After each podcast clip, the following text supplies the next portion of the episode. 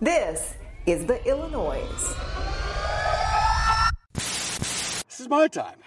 This is our time. Grab that bull by the horns and own it, man. Today's your day. Let's go to work.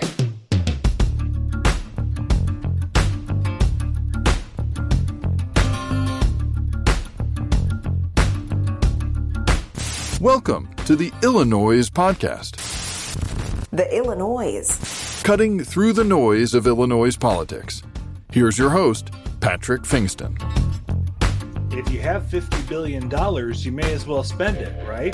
Welcome back to the Illinoize podcast. I'm Patrick Pfingsten. I write the Illinoize political newsletter, which you can find at theillinoize.com.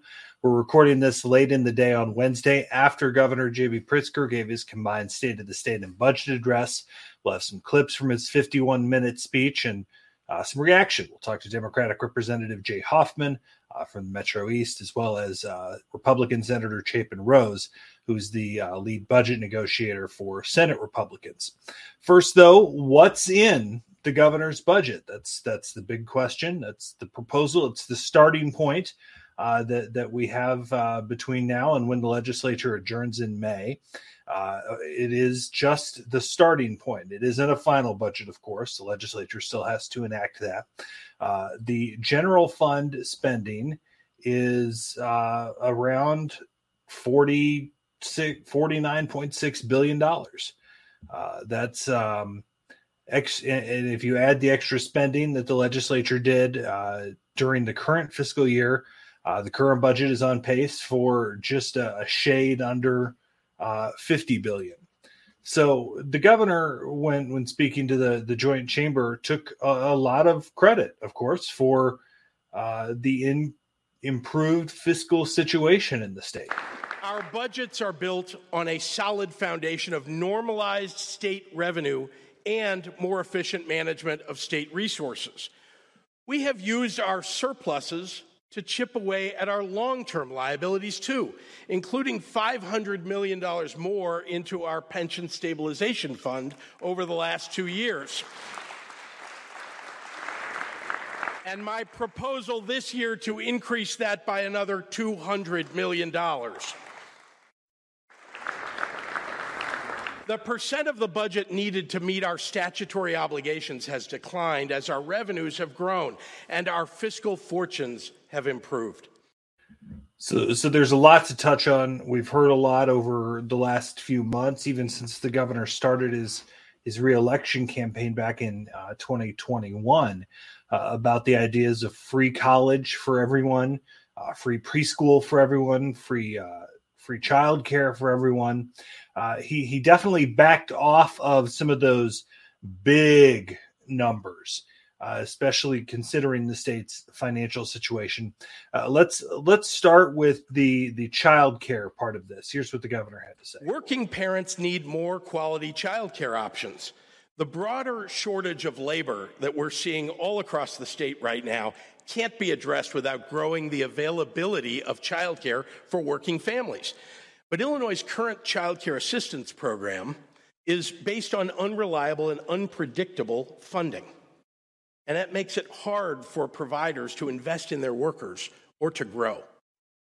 The current system is based on attendance in a given month, which, as all parents know, fluctuates if kids are sick or parents' work status changes. When attendance falls under a certain minimum level in a month, the provider's reimbursement rate for that month gets cut, even though their fixed costs for providing services that month don't change. As any small business owner knows, that causes tremendous uncertainty for the future. Going forward, that's going to change. So I propose Smart Start workforce compensation contracts to move us towards more stable funding to support high quality programming and competitive wages for caregivers. All right, a little bit of a word salad there, but here's kind of the the the guts of the early childhood proposal from from what we were we were briefed on. Uh, it's so it's seventy five million dollars in additional money for for government funded preschool slots. There are there are already some exist, uh, and and it seems that by twenty twenty seven they want enough that it is essentially universal uh, preschool. One hundred and thirty million would be for uh, that child care worker program you heard the governor mention. Uh, 40 million, additional 40 million goes into early intervention, which is, uh, you know, the therapy, uh, speech, orthopedic, um, uh, occupational physical therapy, those sort of things for uh, for kids so they don't fall behind, and uh, 100 million in capital to help build new childcare facilities that, that they hope would would help reduce the the deserts, uh, the the uh, inability for for people to to find childcare uh, in in their areas, whether it be uh, rural or in in some more uh, more urban parts of the state. Uh, and the other issue that we we had we heard a lot uh, leading into uh, was was the idea of of free college tuition in, in the state. Uh, it, it is a tuition assistance program. It, it's an increase in MAP grants, uh, and and it will uh, specifically help uh, students at community colleges. With a $100 million increase in MAP, we can make history. Together with Pell Grants, virtually everyone at or below median income in Illinois can go to community college tuition free. That means higher wages and better jobs in healthcare and IT, construction management, manufacturing, accounting, and much, much more. So as, as part of that the the free college which is you know kind of how it was was described again leading up. So it's a hundred additional million dollars into the monetary assistance program grants. Uh, the that brings it up to 700 million total. It allows as as they put it the governor's office puts it nearly all community college students and 40% of public university students who are at or below median income levels to have tuition and fees covered completely uh, by MAP and Pell grants. Uh, and there's also an additional 100 million in in funding to higher education, which is is laid out in the the budget proposal as well. Of course, it's it's a big behemoth of a, of a document, and there's a lot to go through. And then, of course, we'll see how much of it sticks as negotiations continue over the next uh, couple of months, but we did want to get you some reaction. We are pleased to be joined by State Representative Jay Hoffman. He is a Democrat from Swansea in the Metro East. Uh, he's he's an assistant majority leader in the House. Uh, leader, welcome. Uh, let's start with your first impressions on on what the governor had to say on Wednesday. Oh, I thought it was uh, very well done, and I, you know, the the obviously the um, the devil's in the details. So you know, the under the under our uh, under our constitution, I believe the governor goes first, and then the legislature begins to, you know, analyze his proposed budget and uh, vis-a-vis last year, and go literally goes line by line in order to uh, develop the uh, the final product. But you know, talking about uh, budgets um, generally are boring and dull, uh, but it does you know, reflect. I don't. I don't think his his speech was was that way, but you know, when when we when we then discuss budgets with the the general public, uh, you know, it it does sometimes get lost in the, um, you know, the the figures and the millions of dollars or billions of dollars, and we're not really clear as to what the state priorities are. And I thought what he did very well is I thought that he uh, although he talked about some of the numbers and the commitments financially, I thought he did a, a very good job of establishing what his priorities are uh, for the next fiscal year and the long-term future of the state. So, um, from that standpoint, it was, it was well done. Now we got as we go through the process, uh, uh, we're going to have to, you know, look and see whether all of our priorities are met, or if we have different um, their priorities and we can work them out between the legislature and the and the governor's office. So, uh, from you know the fact that we have a, a, a proposed balanced budget with over two billion dollars in the rainy day fund, and our backlog of bills uh, is basically uh, non-existent, is pretty amazing considering at one point I believe we had uh, 17 billion dollar bill backlog um, under the previous administration. So, uh, if you would have told me then that we would be sitting with a two billion dollar possibility of having a two billion dollar over two billion dollar rainy day fund in case there's a downturn in the economy and and some of the economists who predicted that if in case they're correct uh, I would have said that would have been nearly impossible but um, this proposed budget uh, does that while I believe you know addressing uh, things like uh, you know infrastructure projects, uh, their job creation, you know law enforcement training and resources, education funding, and uh, um, long-term fiscal health of the state. You know, I wrote about this the other day that it seems Democrats are kind of in a tough spot because when when we finally seemingly gotten the state's fiscal ship up from the bottom of the ocean and floating again, we're looking at a recession in the face and and there seems to be a ton of pressure from inside your caucus and the Senate Democrat caucus to spend a lot of money on a lot of things. How do you balance the the pragmatic part of keeping the ship afloat uh, while trying to meet the needs on on your side, uh, especially those who are a lot more progressive and, and want more spending? I mean, I, I believe that we have to always keep an eye, you know, towards the future, what could be coming. And, you know, not every year is going to uh, see unforeseen uh, revenue um, coming into our state coffers. Uh, we, we've been very fortunate that that's happened, uh, but that's not going to to last forever. So I think we, when we when we work with our members in order to continue to have a rainy day fund and continue to have a balanced budget, while at the same time uh, move forward with uh, the Early Childhood Smart Start Illinois initiative. Um, we have to be mindful and very upfront that hey, you know, if if we keep adding uh, non one-time expenditures into the base of the budget, at some time, uh, we're not going to have the the same kind of uh, uh, you know revenues that we currently have, and it's going to have to be, uh, you know, um, cut. And nobody wants to begin a program and later see it uh, taken away. Uh, I think that the the access for all three and four year olds to preschool is something that should have been done years and years ago, and I applaud the governor for for that initiative and making it a, a priority because there's there's no doubt that uh, having access to preschool for for children who are three and four uh, sets them on a lifetime of learning. And people are children who have pre or have had preschool uh, are much more likely to be able to read at a third grade level by third grade, which uh, experts would say that um, long term that is an indicator of being successful and not being a, a, a dropout of high school. So from from that standpoint, I, I certainly think that that should should have been a, could have been a priority a long time ago, and I applaud him for for doing that. But that's the thing: can we really afford to bake an additional three billion into the budget right now? I mean, I think there are a lot of people on both sides of the aisle who will tell you there are some pretty darn good ideas here.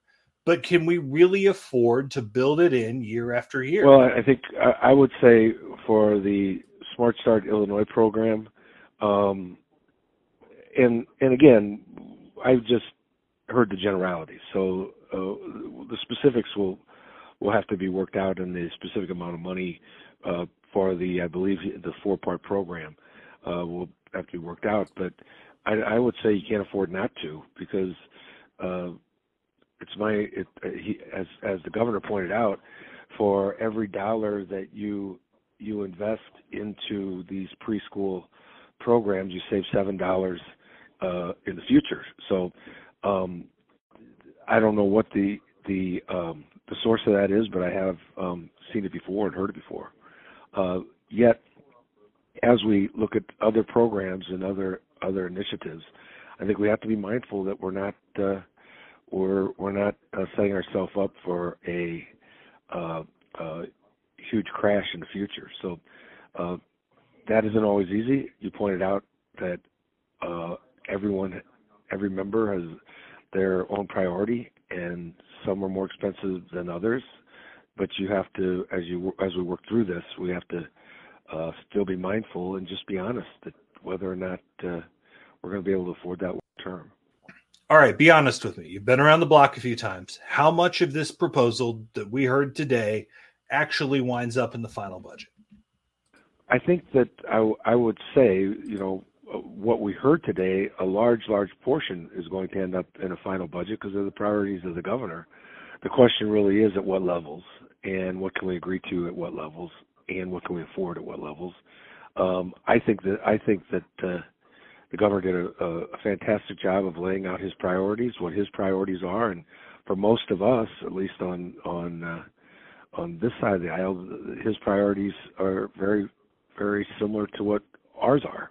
Um, but I also know that he is very serious about uh, ensuring that we have a rainy day fund, that we continue to pay our bills on time, that we make our pension payments, uh, and that uh, we have we truly have a balanced budget. Uh, that and I share uh, all those goals, and and I believe that what he's put forward does that. And for a Republican perspective, I sat down with State Senator Chapin Rose, a Republican from Mahomet, earlier today uh, over Zoom, and uh, discussed his his thoughts and his reactions to the speech. Yeah, you know, uh, look, there, we can talk about a couple places where we can find some common ground, but I, I think the biggest top line for me is really goes back to Susie Mendoza, right, the Democratic comptroller, the governor's own party. You know, we need a hold line on spending the mistake that governments always make is to not save you know is to is, you know is to is to spin themselves into oblivion. And when you look at the fact that the state just got you know bailed out by the federal taxpayers and on all the things governor pritzker said today about how oh he you know paid off all the bills and done this and done that it really comes back to the fact that he was handed billions of dollars from the federal taxpayers that dug us out of one hell of a hole. Okay. Now, by increasing spending on new programs, he's starting to dig the hole right over again. And so, what I, I want to point out here is, you know, three billion in new new programmatic spending getting baked into the pie is setting yourself up for failure when the recession comes, which it is. Governor Pritzker's own uh, econ people are telling him that. And, uh, you know, it's really ultimately setting the stage for yet another tax increase in the people of Illinois when that when that day comes, uh, and it's coming. I mean, look, you can look at the manufacturer's purchase index, which is plummeted. You can look at the inflation rates that are now causing people to, you know, to to constrain consumption. But, you know, virtually every economic indicator I've seen in the last, you know, two months, every every economist of any note you know thinks you're anywhere from three nine 12 months away from a recession. So why are we not then prudently you know building an even bigger rainy day fund right? And i think that you go look go back to economic cycle is it's history right? There times are good and times are bad. Right now you're coming off a budget high. That's when you're supposed to store up to protect yourself for you know the coming recession. And I, I just guess I fundamentally disagree with this notion we should go on this huge spending spree. I think Comptroller Mendoza was exactly right. We should hold the line on spending, um, build up those reserves, um, continue to pay off debt. And, and you know, by the way, I, one critique I have, the governor talked about how, you know, oh, he paid off all the group health insurance bills. Well, not CIP and TRIP. And for your viewers, it's, you know, CIP is the community, you know, the community college insurance program, and TRIP is the teachers um, healthcare programs. So those, I talked to somebody in my district uh, last week. You know, community college retiree, uh, their dental bill hasn't been paid for 18 months. 18 months, Patrick. In fact, I've got a resolution on it uh, for uh, to to do a pretty significant task force on how to put CIP and TRIP on permanent, you know, footing. But there are all those things like that. I'll give you another one you know, the governor talked about how he wants to help development disabled. Okay. In his budget, he's putting $63 million in new money in for development disabled. Even after that increase, we're over half a billion dollars behind in funding for the development disability, uh, where we should be from the Guidehouse report. Well, what's the Guidehouse report? The Guidehouse report was the study that was done with all the provider groups in the state to determine how much is needed to actually do right by the development disabled. Now, let me take a step off here. By any moral ethic, any uh, modicum of, of integrity, to help people who truly can't help themselves, people who were born, you know, unable to hold a job through no fault of their own, that is a moral imperative for society. Okay, you don't have to be a Democrat, you don't have to be a Republican. We can just say that we need to help the development disabled because it's the right thing to do. To not do that, and in fact, for Illinois to be 51st in the country, and yeah, I know there's 50 states. I'm adding in the District of Columbia as well. We're behind all 50 states and the District of Columbia. We're last in helping the development disabled. Yet we're going to have this big new spinning spree and a bunch of bright, shiny new balls. And I just, I, I think it's just being imprudent. And I think ultimately it's going, you're setting yourself up for, for, for complete failure um, when you know, when the recession comes. And I don't know if it's three months from now or six months from now, but I got a pretty good, good darn hunch that sometime between the now and the FY24 budget ends, you know, that's 18 month time horizon. Um, you know, if you look at the manufacturer's purchase index just last month, it's already, you know, precipitously declining. So that is the number one unfallible indicator of recession. it's never failed. So, so, so let's let's start with the college thing real quick because this this whole idea started with, um, you know, basically before the um, before the campaign really even got going was was the governor saying he wanted essentially universal college tuition paid for. There were there were some different iterations of different ideas, and and what he proposed today seemingly backs off of that a little bit to just expand map grants a little bit and make it for community colleges. You have at least two in your district. I mean, doesn't that make yeah, no, I got way more two now, yeah, but... it doesn't it make sense to to make community college more accessible, especially when map grants would be paying for most of it anyway? Well, first of all, taxpayers pay for map grants. Okay. So map grants don't pay for anything. Taxpayers pay for map grants. But look, the investments in higher education, I think, are a place where our caucus is willing to, you know, work with the governor. All right. I said there are places where we're going to be willing to work with them. The development disabled piece is one where we're willing to work with them. Uh, frankly, Ameren and the power bill situation in downstate Illinois, with the doubling of, of people's power bills, is an area where we'll be willing to work with the governor. What I'm saying though is when you add up all these, you know, new shiny balls, and by the way, MAP's not new, right? That's an existing program. You've got three billion dollars of new baked in spend, and um, you know you, you're right to note that this isn't quite community college for all, which is what he sort of promised, right? But you know, is that a good uh, use of revenue? It can be if used wisely personally, I, I think MAP needs to be way more geared towards end product, right? So, for example, all these um, map and uh, you you followed the, I'm sure your viewers have, have followed all these uh, uh, institutions of higher education where um, the the Biden administration is now bailing out student loan debt because they went to cooking school and got a degree that wasn't worth anything and they're thousands of dollars in debt and the only job they can get is at McDonald's, right? You've seen these bad actors schools, right? These pop up for profit uh, so called academic schools. Well, right now, those same people that the Biden administration is using federal taxpayer dollars to to attempt to bail out the the the enormous student loan debt put on those students at so-called academic institutions, those same groups are eligible for MAP grants well, what are we really buying as a taxpayer with our MAP dollar? Are we helping someone get a good job with benefits, or are we simply sending someone to culinary school and then they go on to McDonald's? Or are we taking a MAP dollar and using creating an auto mechanic that's going to make $100,000 a year and get health benefits? Okay. Those are two different fundamental outcomes. And I think the MAP, rather than just throw more money into the pot, and I've got bills on this, you could very smartly increase the effectiveness of MAP, lead to better outcomes for for society, and most importantly, the individual involved by by by using MAP in a in a much more efficacious manner. Let me give you an example. The bulk of MAP right now goes to four years. Okay, community colleges frankly get very little MAP, and there's reasons for that. But the bulk of it goes to four years. But there are extreme restrictions on what you can use MAP for. So I'll give you a perfect example. Trucking right now is the most in demand industry in America. You can make upwards of six figures today with a trucking license, and you can do it very quickly. You don't need a four year degree. You don't need a four year degree, but can you use MAP for that? Oops, there's a problem.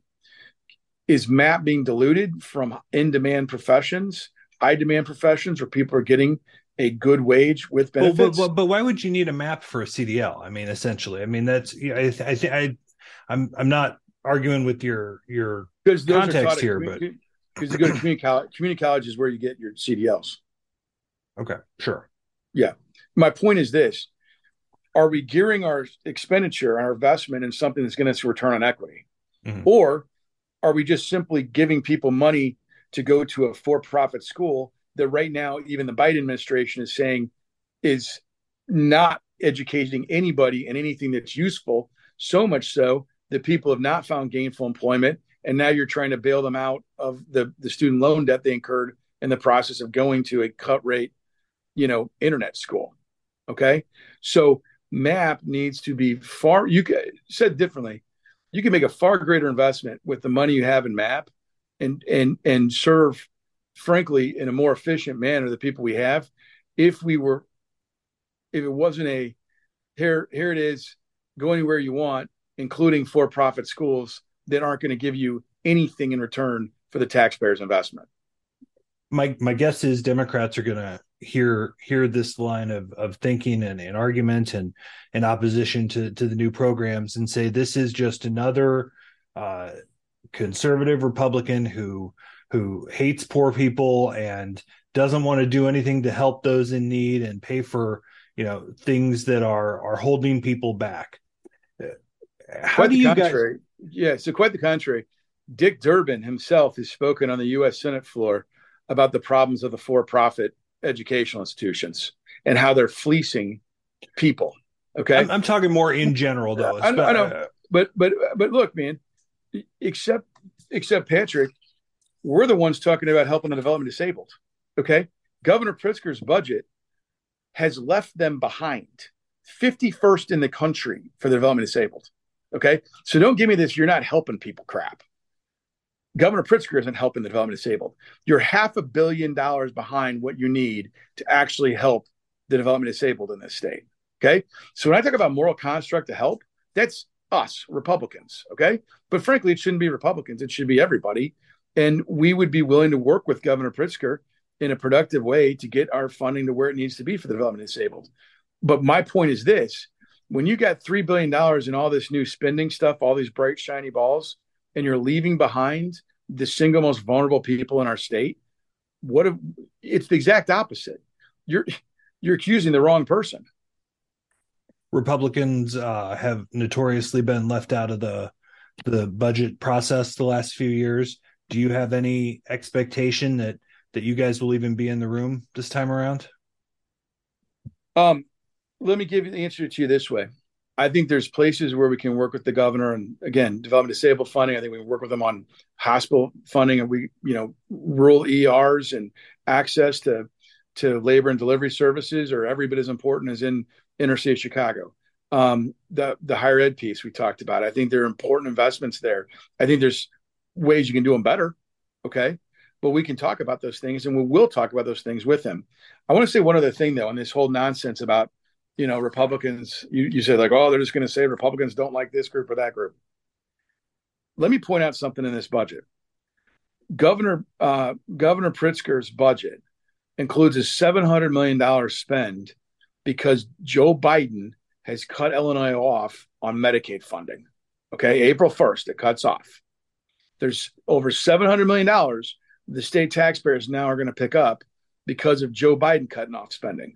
So I don't ever want to hear any more about this. Republicans don't like this group or that group because we're now going to have to pick up 700 million in new spend from him cutting the state of Illinois off from FMAP match. Senator Chapin Rose, Republican from Mahomet. Senator, appreciate the time and conversation as always. Have a great day. All right. Thanks to Representative Jay Hoffman and Senator Chapin Rose for their time. Obviously, there's a lot more time for discussion and debate and a lot more to come on parts of this proposal and, and other elements that that will be included or excluded uh, before the budget is passed and, and, finalized in May. We'll keep an eye on it. Uh, of course, you can follow along each day with us too at theillinoize.com. Thanks so much for joining us. We'll talk to you next time.